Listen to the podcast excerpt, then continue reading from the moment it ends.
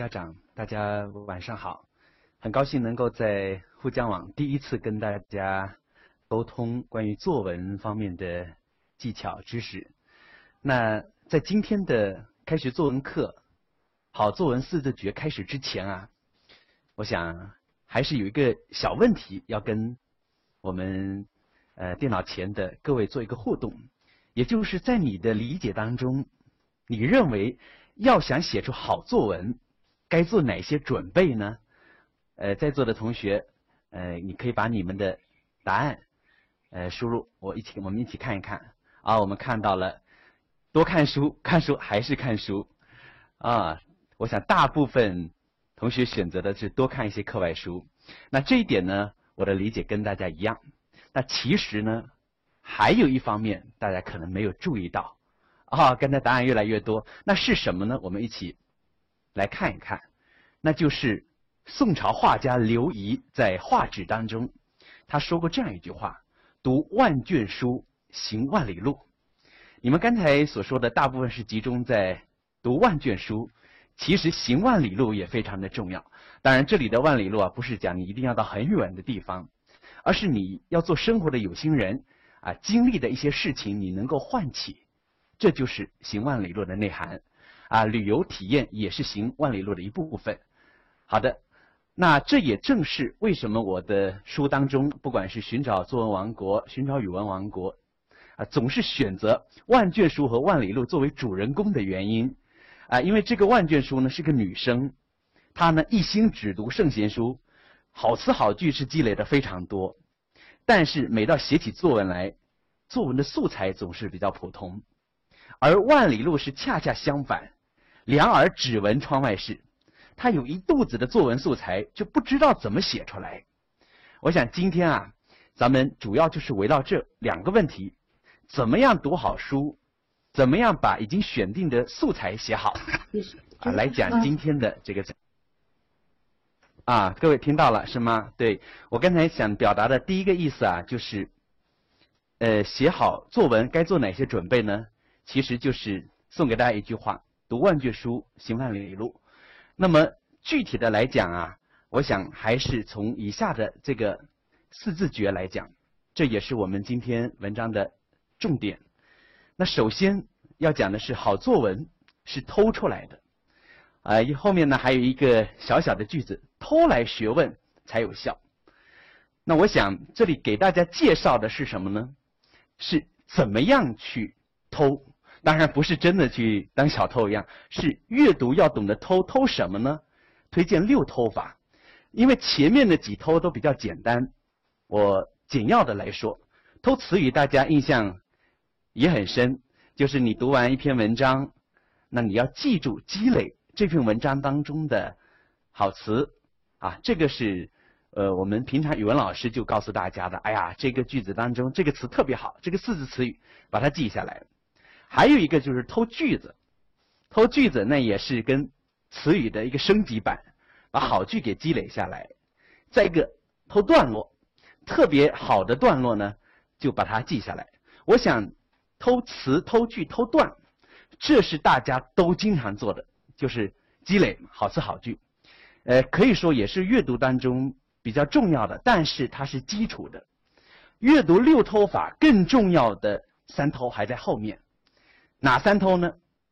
我想先讲第四偷，偷结构。为什么要偷结构？偷结构是什么？我请大家先来看这么一段话：如果把一篇文章看成是一座楼，把它分成三个部分，一是外墙装饰。外墙装饰就是指文章的文采啦、词藻啦。二是大楼的霓虹灯及文章的立意观点。三是大楼的内在结构及文章的线索思路。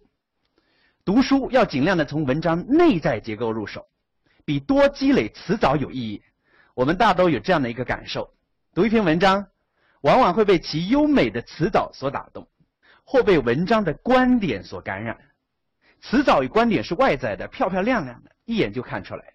而一座大楼，它的内在结构，我们一般不易看到。呃，这是我的一个朋友，就是非常老师，他在《做人多大点事》当中的两段话，我非常赞成，因此把它摘录到这里跟大家分享。那么，怎么样来偷结构呢？我想这也是大家关心的。我举个例子，这是一篇文章，题目叫《索西域的野》，文章很长，七八百个字。那你要透过这七八百个字，把它读成，读出它的结构来。那么通过梳理，我们大体上可以找出这样一个结构，那就是导入，然后写山的野、水的野、动物的野、游人的野，最后总结。这个结构呢，一下子被我们抓出来以后，对理解文章就非常顺利了。好，我们再举个例子，这篇母鸡也是课文之一。老舍这篇名作为什么出名，就在于它的结构非常的漂亮。对，我看到很多同学都知道熟悉这篇文章，全文就是两个部分：第一，讨厌母鸡；后面一个部分敬重母鸡。而讨厌母鸡，它又分为叫声太难听了，这母鸡呢欺软怕硬，还喜欢炫耀，这是第一部分。后面一部分讲的是他对母鸡的敬重，为什么对母鸡敬重？一切都源于他对孩子的这种爱。他对孩子有哪些付出呢？他的警觉是为了他的孩子，他在精心的培育他的孩子，他在耐心的教育他的孩子，他在勇敢的保护自己的孩子。你看，一篇长文，如果我们抓住它的内在结构，就能把它读成一幅图，读成一个简单的导图，这样呢理解起来、记忆起来就非常的方便。这也正是读文章最难的地方。好，那么这个我们讲到的就是所谓的偷结构。今后大家在阅读一篇文章的时候，尽量能把它的结构骨架偷出来，这样不管过多久，我相信你对文章的印象一定会非常的深。啊，刚才呃。有问题哈哈提问的，那么我们待会儿还可以留一点时间跟大家继续的沟通。那这是第四偷，偷结构。那接下来呢，还有一个偷呢，就是偷观点，这也是非常难的。呃、我们知道，对于同一个问题，不同的人往往会有不同的看法。就拿人性来说，孟子认为人性是善良的，而荀子认为人性是恶的。那么到底谁对谁错呢？他们都有自己的依据。那么接下来啊，就是请大家，呃，来谈谈你自己观点的时候了。比如《凉州词》，就这这首诗，唐代王翰的。我请在座的呃，请电脑前的各位，你想一想，你觉得作者想表达的是怎样的情感？我边读，你们可以边思考。葡萄美酒夜光杯，欲饮琵琶马上催，醉卧沙场君莫笑，古来征战几人回。很多同学可能都背过，但是你是否思考过这首诗？哦，作者想表达怎样的情感？我们看到啊，有同学填伤感，有同学认为是凄凉，还有其他答案吗？伤感、凄凉很接近了，还有其他的观点和理解吗？啊。怀念很好，大家都提的自己的看法。现在我们看到有一个同学是慷慨，这个显然跟前面的有所不同了。那么到底是凄凉的，是慷慨的，还是兼而有之呢？我们不妨分析一下。啊，这个其实就是有不同的观点。我们一起来看一看这些评价。好，首先我们来看清朝的沈德潜，他的观点，他认为这首诗故作豪饮旷达之词，而悲凄已极。什么意思呢？表面上是很豪放，是吧？我这一去，我就没想着要回来，我要，我宁愿宁可，我哪怕战死战死沙场，我也，我也这个。不不偷生啊，不怕死，就有种这种豪放的这种感觉。但是表面上是这样，实际上是悲戚已极。悲戚怎么表现？就是这是一种无奈。是啊，你还想待在家里还不行，在那个战乱的年代，逼着你去，所以这是沈德潜的他的理解。但是清朝的另外一个学者施补华，他却不这么认为。他说，如果你把它读成悲伤的语言，那你就读浅了。 做谐谑语读变妙，什么意思？作者不是表达他战死沙场的这种豪迈，也不是表达哎呀他被征战啊参加这个战场的战争呃而很悲伤，都不是。他正认为这首诗有讽刺的含义，讽刺什么？讽刺连年的战乱给老百姓带来的这种民不聊生的生活。哎，你看。 可以说，一首诗至少可以从三个角度去解读它，不同的观点都有他自己的理解。那么这样，啊，我们就可以去吸取他们的观点。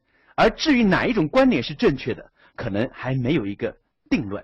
这就是我们，哎，在阅读的时候偷观点的意义所在。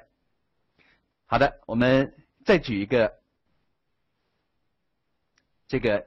呃，偷，那就是最后一个偷了。偷什么？偷表达。前面五偷我们都讲过了，那么偷表达也是阅读当中最难的、最容易忽视的。这一偷明显会比前面要来的难，因为它要求我们关注文本的写作技巧。呃，我有一个朋友，他也很喜欢音乐，我也很喜欢音乐。我说，那你听音乐都听什么呢？他先问我。 那陈老师，你听音乐听什么？我说音乐听声音的高低呀、啊，听这个各种器乐的音色啊，啊，听这个乐曲当中情感的表达、啊。他说呢，他听音乐除了听这些之外，还听什么？还听作者想表达怎样的情绪？为什么要选择这种乐器来表达？为什么要选择这个长的调子来表达？那么。 我告诉大家，这就是发烧友的级别了，更高的级别了。同样的，我们如果看文章，你只知道他讲什么，那是一般的水平。如果我们知道他在写这篇文章的过程当中，要表达这种情感，为什么选用这个句子，为什么选用这个词语，为什么选用这种结构，那么那才是真正的高手。还是举个实例。 接下来这句话大家肯定非常熟悉，鲁迅的一句话，啊，我们再往前一点点，哎，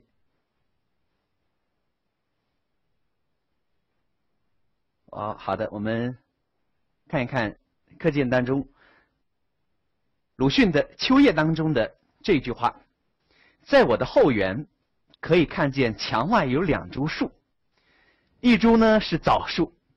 还有一株也是枣树，我请问电脑前的各位，你认为鲁迅为什么不把两棵枣树连在一起写，直接表达成可以看见墙外有两株枣树，而是要把它合并，哎、呃，分开，一株是，还有一株也是。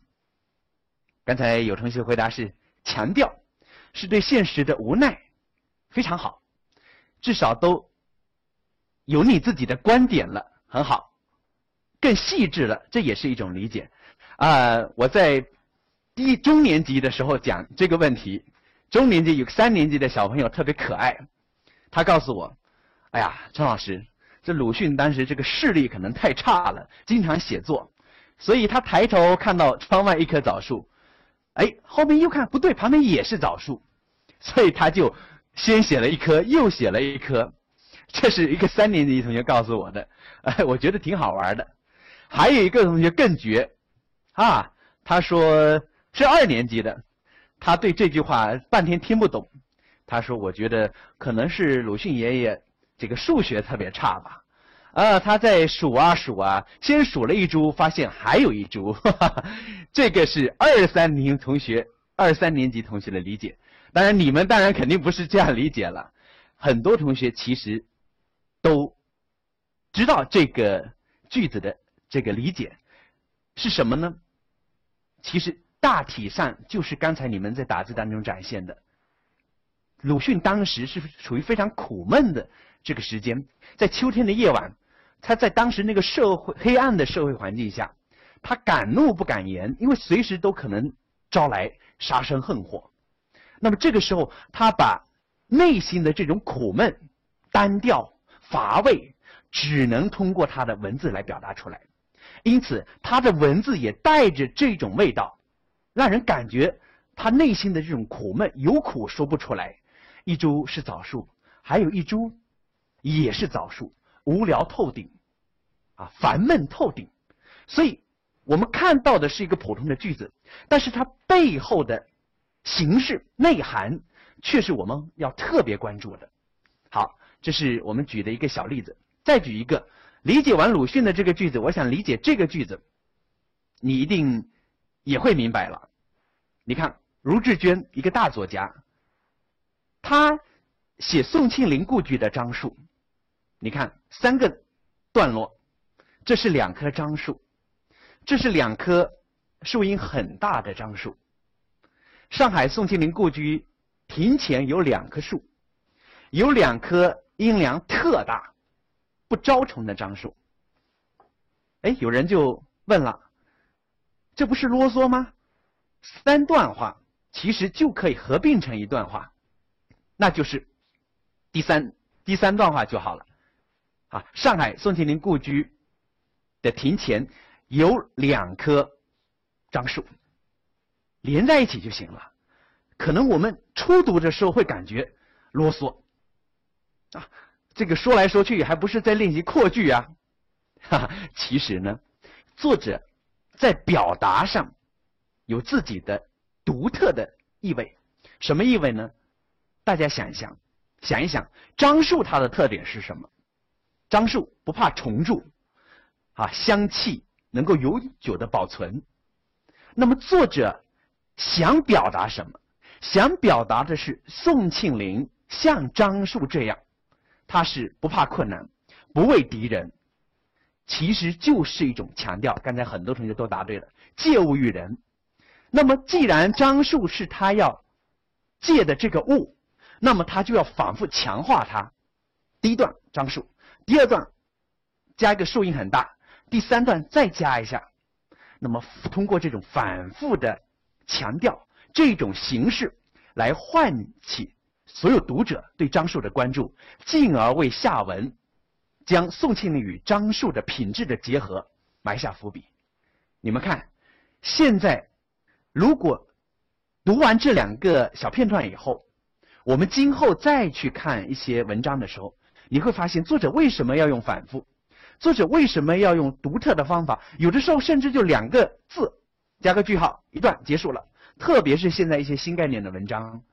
啊，两个字，一个句号，就是一个词单独成段，其实无外乎就是想强调这样的一个词语的出现，或者表达某个意思的转折。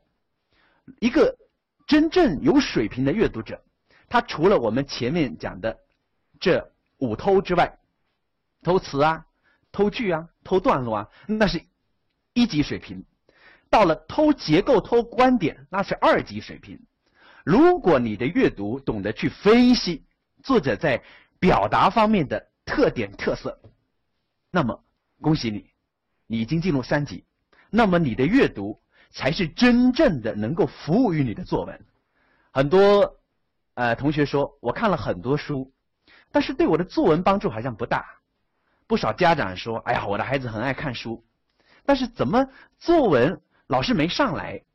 其实这个原因当然很多。 一方面呢，本来语感的积累是需要一个时间的，啊，没有那么快。还有一个方面就是你的阅读方法到底对不对？如果能够按照我刚才介绍的六偷法去读，每一篇文章细细的去品，那么我想你的阅读会更加有效。那么这样的阅读对于你的作文的帮助肯定会更大。好，这是我们简要的 梳理一下好文章，啊，文章该怎么读？那就是一个字，去偷，要懂得偷，做一个聪明的小偷。呃，既然是作文，那么我们第一板块过后，下面呢就来谈一谈，除了读书之外，那么遇到一些素材，怎么样才能写好？第二个字那就是画。好作文是画出来的。那画画什么？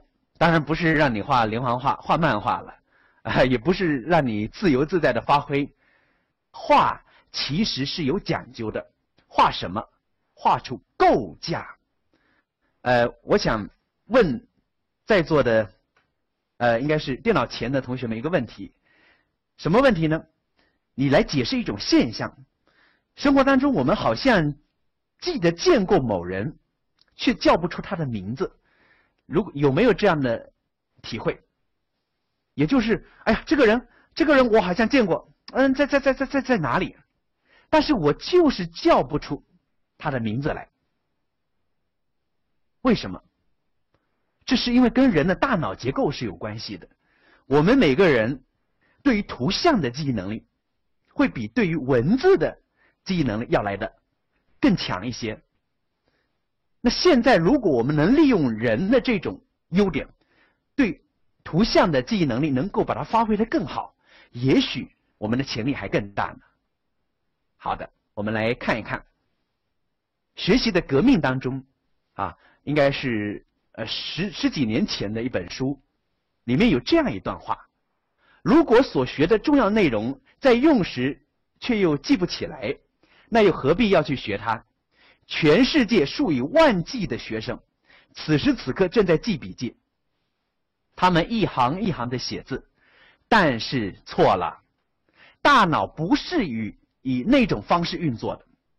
它不是用清清楚楚的一行行或者一栏栏的方式存储信息的，大脑是将信息存储在树状的树突上的，它以分类和关联存储信息。因而你越能用大脑自身的记忆方法工作，你就会学得越容易越迅速。那么现在我们如何利用这种图像记忆法把它运用到我们的作文当中呢？其实最重要的就是在写作文之前，先画出这篇文章的一个结构导图，或者我们叫思维导图。这是一个学生他的自我介绍，他不按照平常的套路出牌，他的自我介绍就说我是一只虫。他从五个方面来说自己的特点。一，我是一只小书虫，顾名思义，就是爱看书。我是一只小懒虫，哈哈，有的时候懒惰。我是一只小蛀虫，爱吃零食。我是一只小网虫，当然是爱上网了。最后，我是一只小青虫，小青虫的梦想变成蝴蝶，它也是有很多的梦想的。那么，用这样一幅思维导图，把他这篇文章要表达的几个方面串联在一起，就一目了然。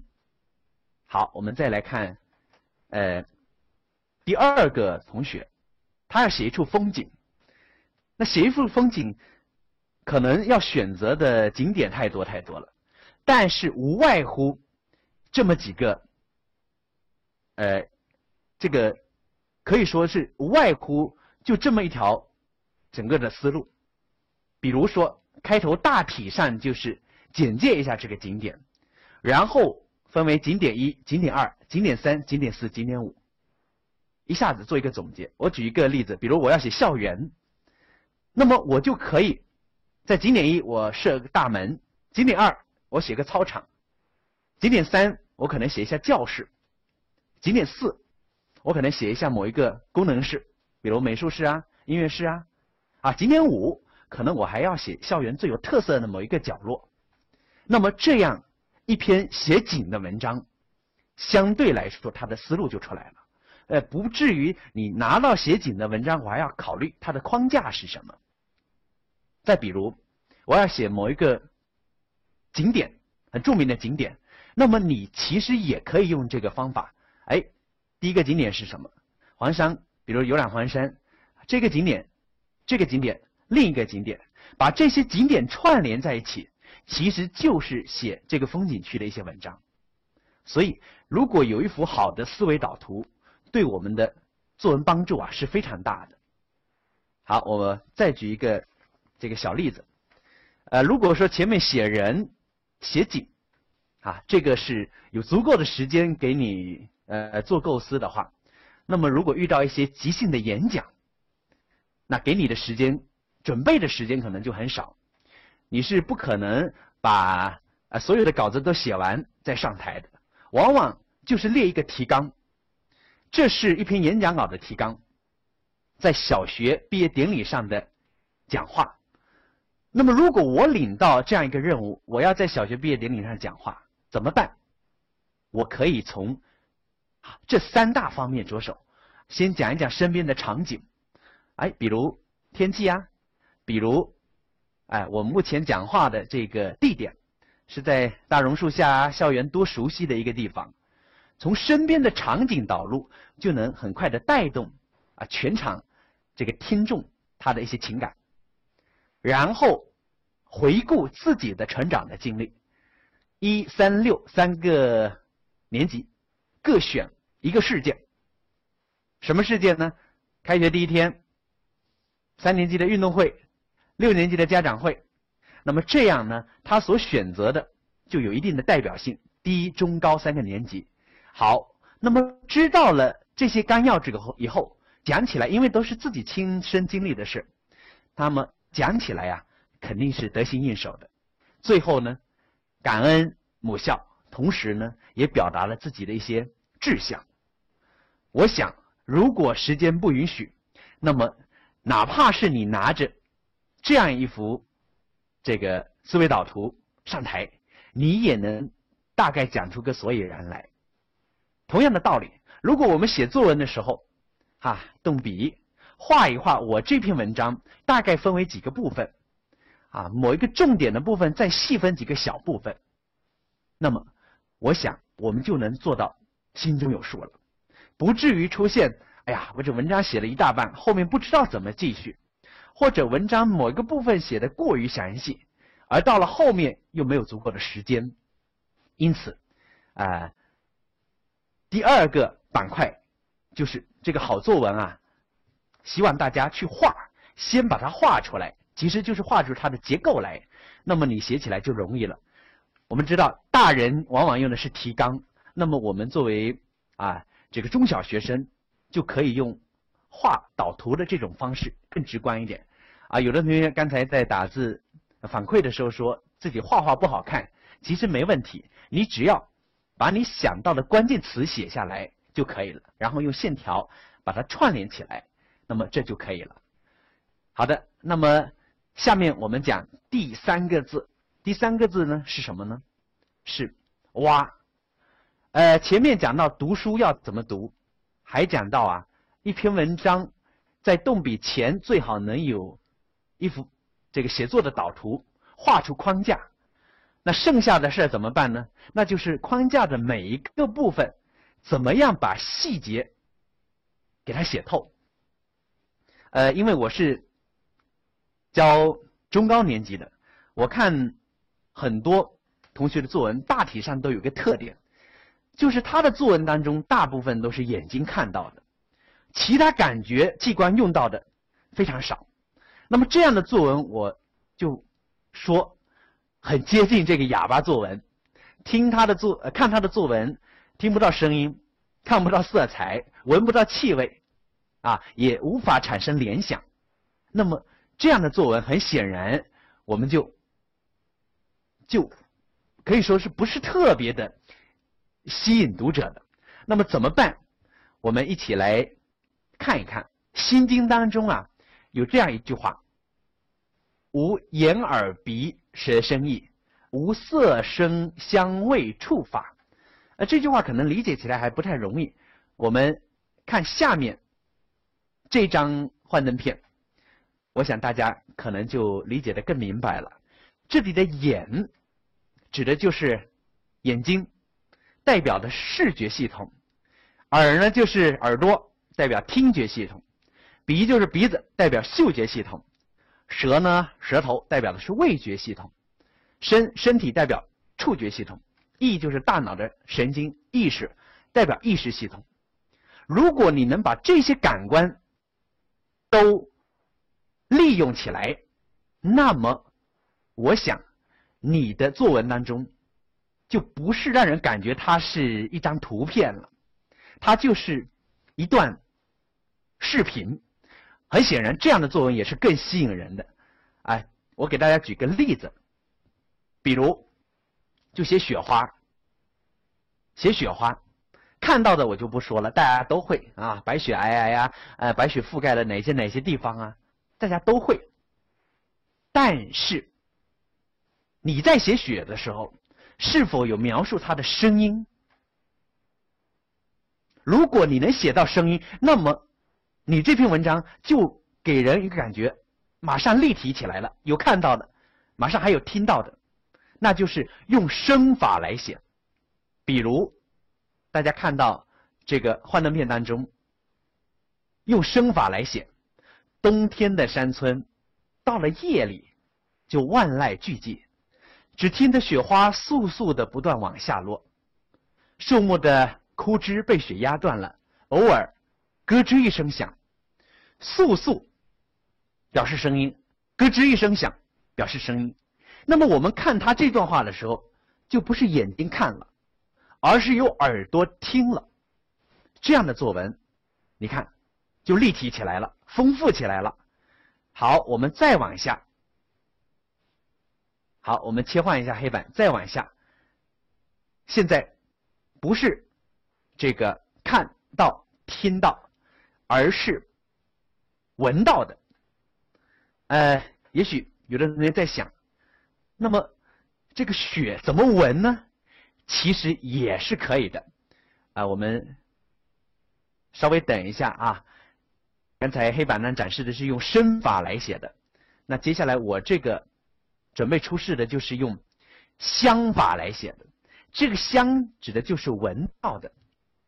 啊，有一个中学生，他写雪的作文，那么他是这样写的：雪花一片片落下来，我深做一口呼吸，那是一种凉凉的、湿湿的感觉，有一种沁人心脾、润人肤肌的舒畅。吸进去的是空灵，吐出来的是所有的烦恼。这雪难道就是天上的气息？你看，他可以把自己在闻雪过程当中自己的这些体验写下来，就好像邀请读者一起来参与这段话的写作，那么他这个文章就更吸引人了。好，比如还可以用味法来写。味法其实就是尝到的，呃，我们一起可以等待一下，看一看这个黑板当中，用味法来写。课件当中大家可以看一下。如果你有雅趣，可以说有一小团雪花抓在手，你把它放到嘴里，用舌蕾感觉，用意念品尝，你会觉得有一种比奶香更纯净、比糖甜更清澈的味道，那是一种洗涤人灵魂，不知不觉你便与自然混为一体的味道。你看，这就自然的写到了尝到的。啊，有的同学写水果，写橘子，他写的橘子的外形写了很多，啊，他就没写过要把，呃，没想到要怎么写呢？把橘子放到鼻子前闻一闻，啊，然后掰开。然后掰几片往嘴里塞，写一写那种感觉，这样你自然的给读者传递的就有共鸣了。所以千万不要过于单一的就写看到的，刚才闻到的、尝到的都可以写。还可以怎么写呢？课件当中展示，还可以用触法来写。小心翼翼的拈起一叶雪花，雪花仿佛精灵，没有重量，你能感受到它，却永远也捕捉不到它。它出现在你眼前，当你的手轻轻地捧起它的时候，雪花却幻化成了一滴水，透明晶莹。你看，我们写这样东西的时候，不妨还可以写一写自己触碰的感觉。有的同学写小狗、小猫，啊，小鸭子，你除了写它的外形、颜色，你除了写，呃，它的叫声，你除了写它的饮食的习惯，你还可以写一写，啊，每当你触摸它的这个毛的时候，那种软绵绵的感觉，那种油滑的感觉。 这样，你的文章就有着触觉的这种感觉，你传递出来的，就是邀请读者一起来参与你的作文。把这么多感官都结合到一起的时候，你的作文就是非常的吸引人了。当然，如果你还能再补上你的一些感受，就是对这样事物你的一些体会、感受、联想，那么就更妙了。比如，对于雪花。 我们还可以这样看，雪花，漫天的雪花，一定是天上的神女普洒人间的鲜花吧？一定是宇宙之神突发慷慨，大把大把的把星星扔到凡尘吧？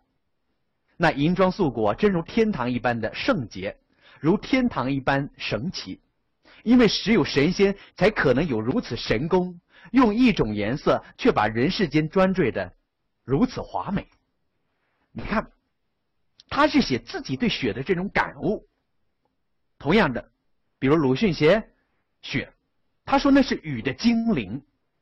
我们写每一样东西都要把自己的这种体会给它融入进来。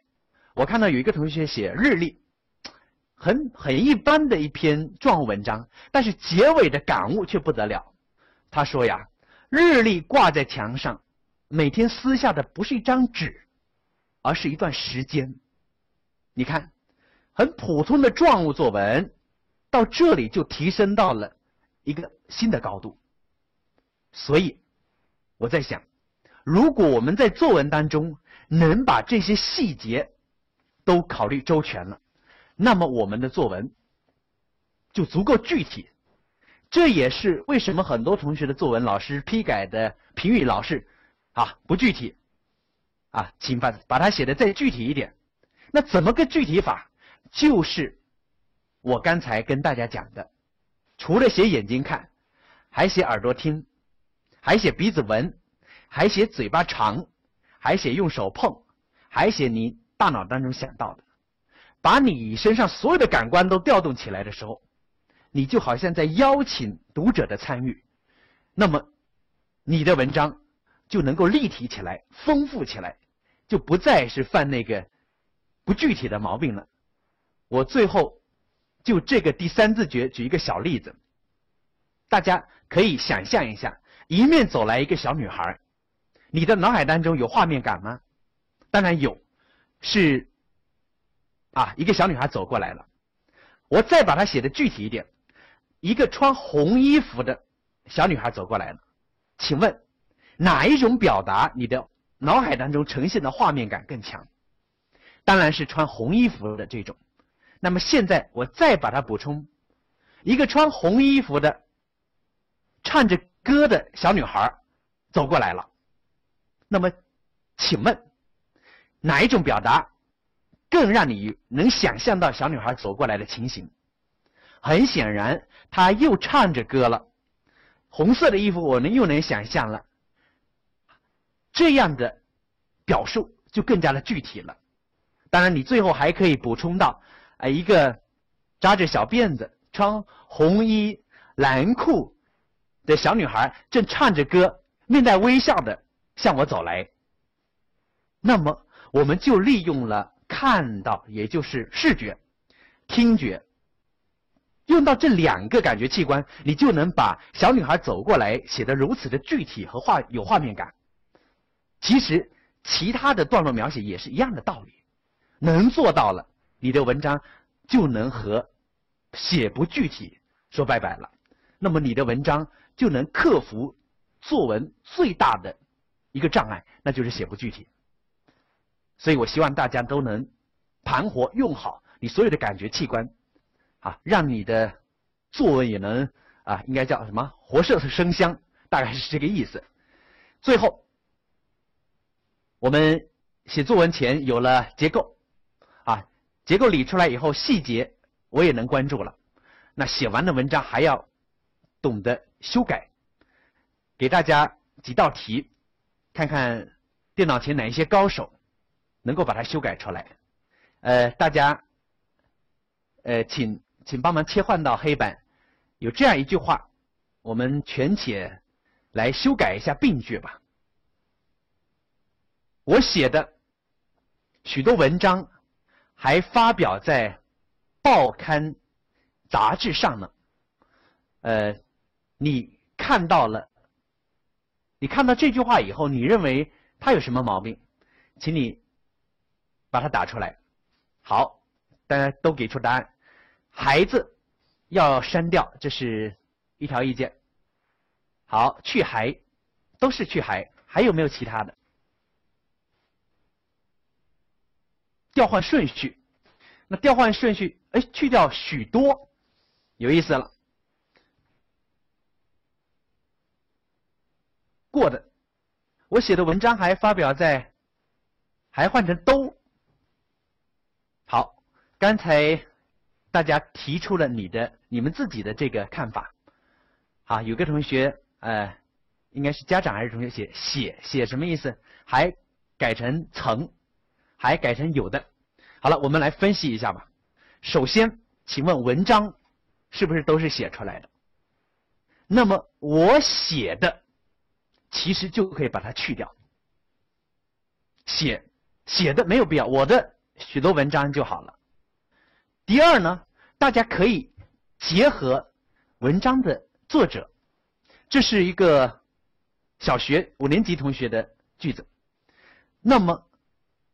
他在写这句话的时候，其实还有很多因素在里面。一个是写的，这个“写”字要拿掉；第二个，大家看，小学生的文章如果作为发表，其实还有更好的词语。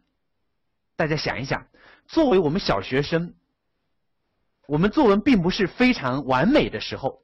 对，刚才有一个啊，刚才有好多同学给的答案，刊登，是不是？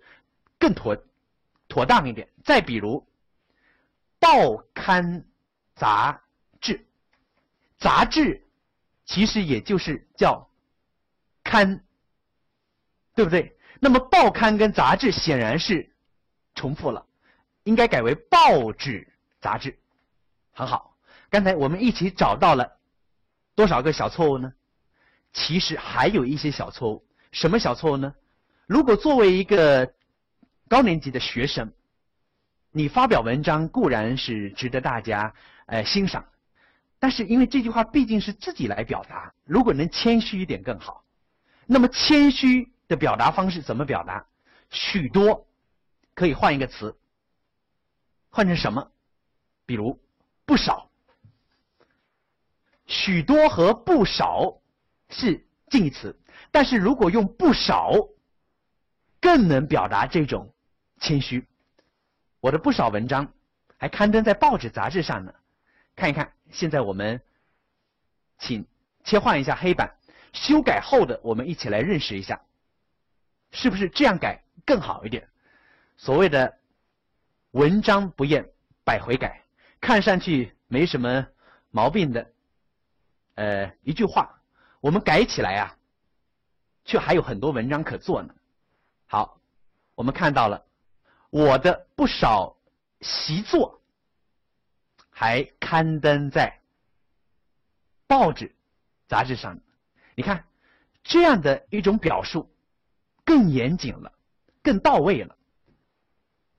好的，那么这个是一个例子。刚才大部分呃同学都找出了，至于有的同学还说文章跟这个习作要继续换。 是也有一定的道理的，文章一般是指啊领导人的政论的大作家的，啊这个他们所写的叫文章合适一点。作为小学生用习作更好一些。你看这样的表述，我们就更加的精确了。好，一个短句子，我想大家都有经验了。那现在呢，呃，我请大家看第二句，有了第一句的修改，第二句改起来。我想你们一定会更有经验。现在呢，我们请我们的主持人，呃，把黑板亮出来。好，我们来看一看这个句子，也是一位同学的作品，啊，习作当中的文文句，大家看看怎么改。啊，有个同学说两条腿好恐怖，搬上来的，啊，好惊悚。好，你能找出这句话当中的错误吗？好，我刚才看到，呃，有一一位同学他说是端拿，很好，吃改为喝，对，都讲到了一部分。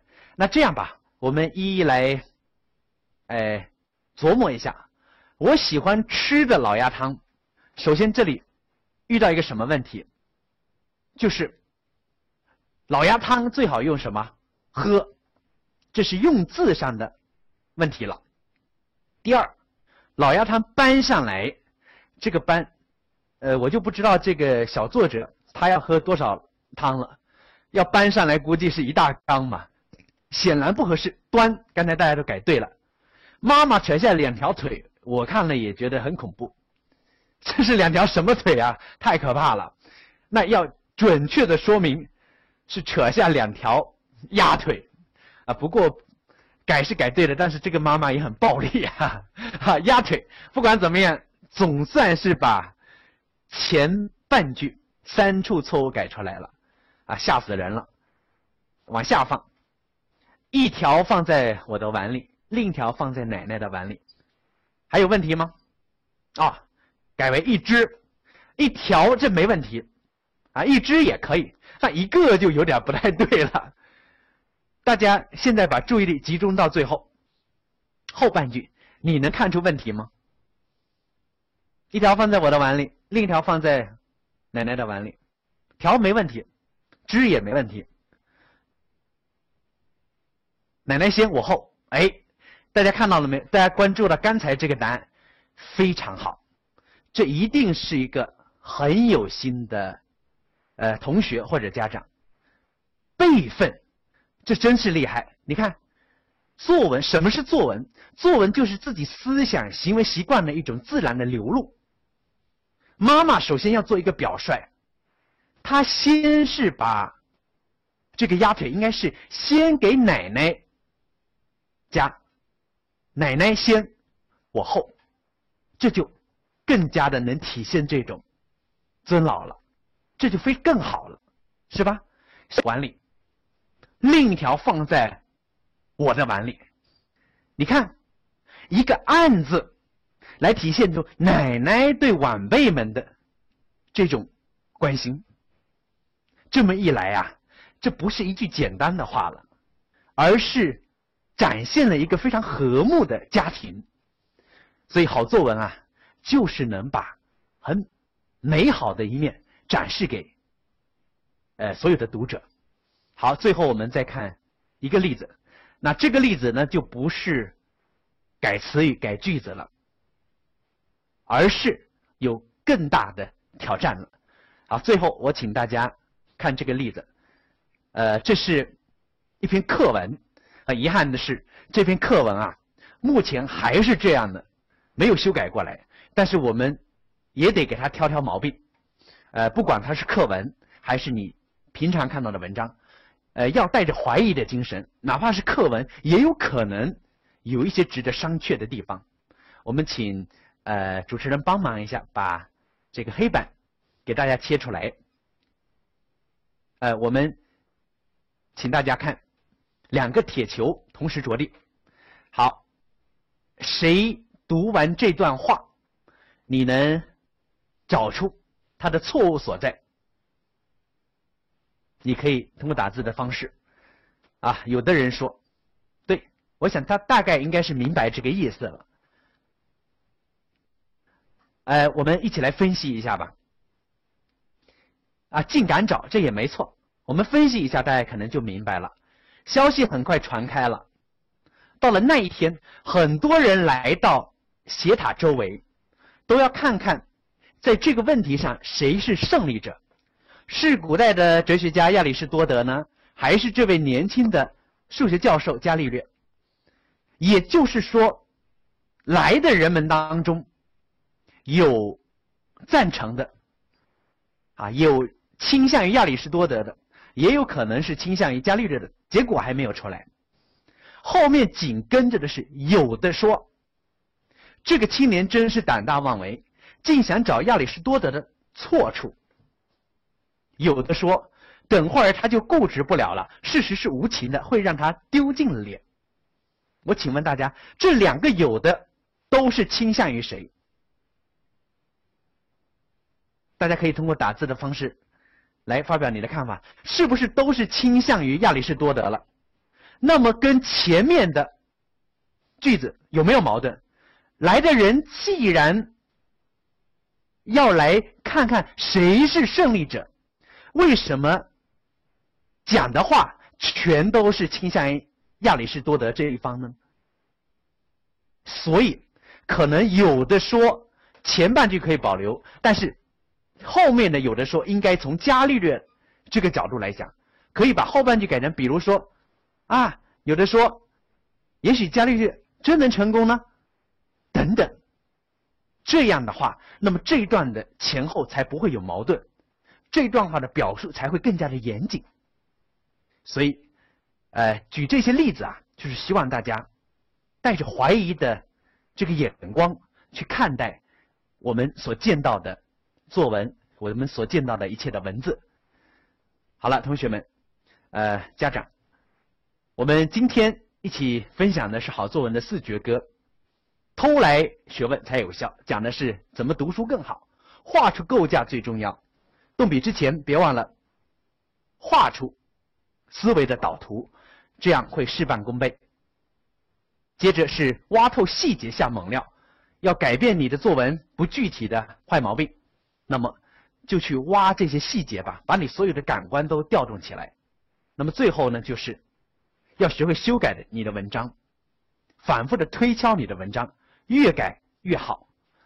呃，我想引用一句话，呃，在结尾送给大家：想要走得快，一个人走；想要走得远，一群人走。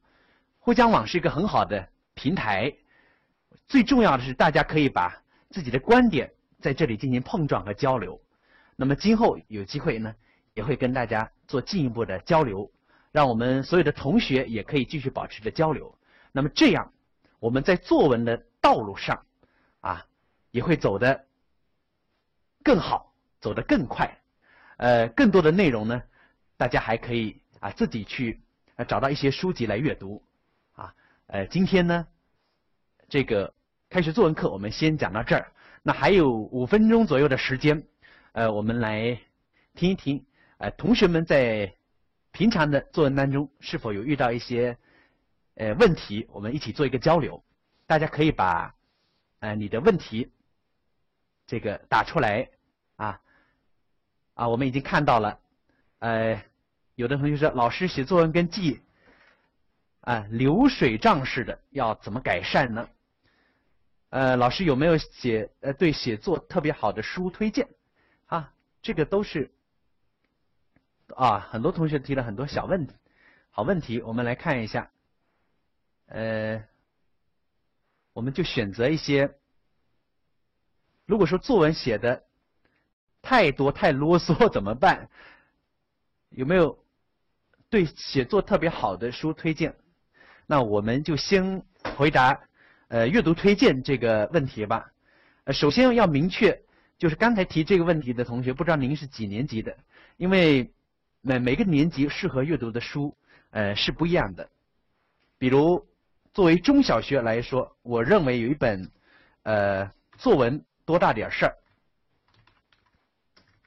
这是一本呃非常好的书，它可以说是比较新颖的角度来看待作文。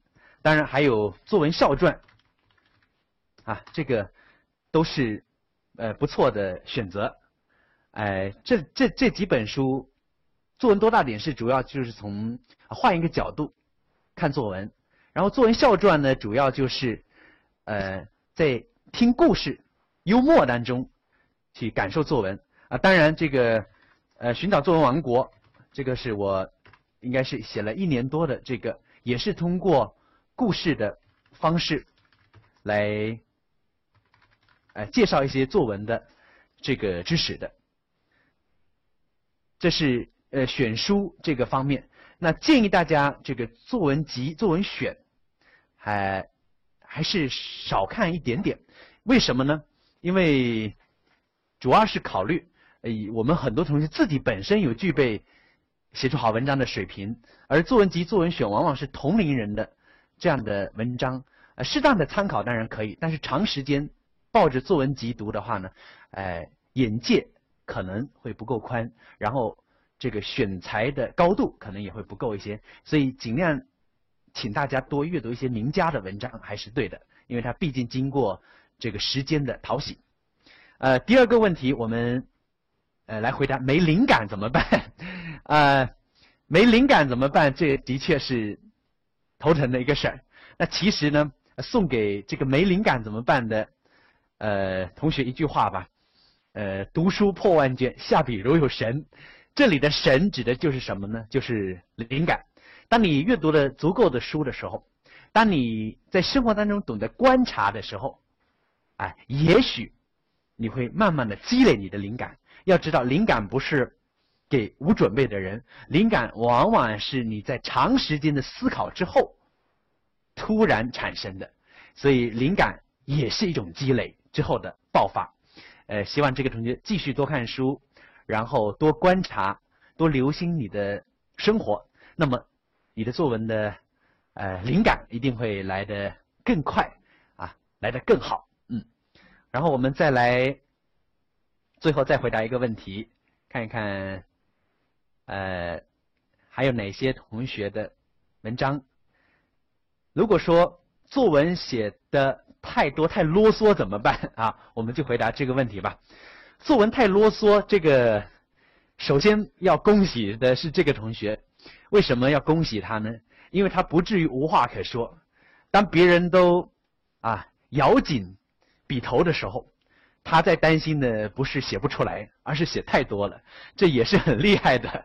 呃，但是又要回到另外一个层面，那也就是怎么做到简练。呃，给你支两招吧。第一，就是你不妨把这篇文章读给你的同学或者家长听，他觉得哪一些东西是觉得他呃不用你那么啰嗦他就懂得了，那么你就把相应的这个部分给删掉，因为自己看自己的作文往往是呃身在庐山当中啊，不识庐山真面目的，因此建议你把你的文章读给这个老师啊，或者同学或者家长听，听听他们的意见，这个就更好了。再一个呢，还有一个办法，那就是，呃，你在列这个写作导图的时候就要定好，哎、呃，哪个部分是我的重点，哪个部分要花多一点的时间，呃，甚至呢还可以用一些土办法。什么土办法呢？哎，我的文章要写两页半，那么第一部分我大概写半页。哎，过多了说明就啰嗦了，啊，第二个部分我大概想控制在啊三分之二面，第三部分我想控制在多少篇幅？通过这种篇幅来，啊，时刻提醒自己，啊，不是重点的地方啊，不要花太多的笔墨。我想这也是呃写作文的一个技巧。当然，更多的还是要你自己平常的这种积累。呃，最后再呃回答悠悠这个问题吧，那就是。初一的学生应该看什么书？那这个我想我建议你去网络上搜索一下，呃，有一本，呃，有一些书，其实这这个呃初中生必读书目当中都有做的推荐，我们也呃不便说是哪一本，因为没有一本书是一定要读的，当然呃每一本书都有它的啊、呃、好处所在，所以我建议你去搜索一下教育部推荐的初中生的必读书目。呃，这样的话对你的帮助可能会更大。也谢谢我们所有呃同学的参与，也谢谢今天的主持人啊，谢谢悄悄，呃，谢谢呃大家，呃，希望有机会再跟大家互动，谢谢你们，谢谢。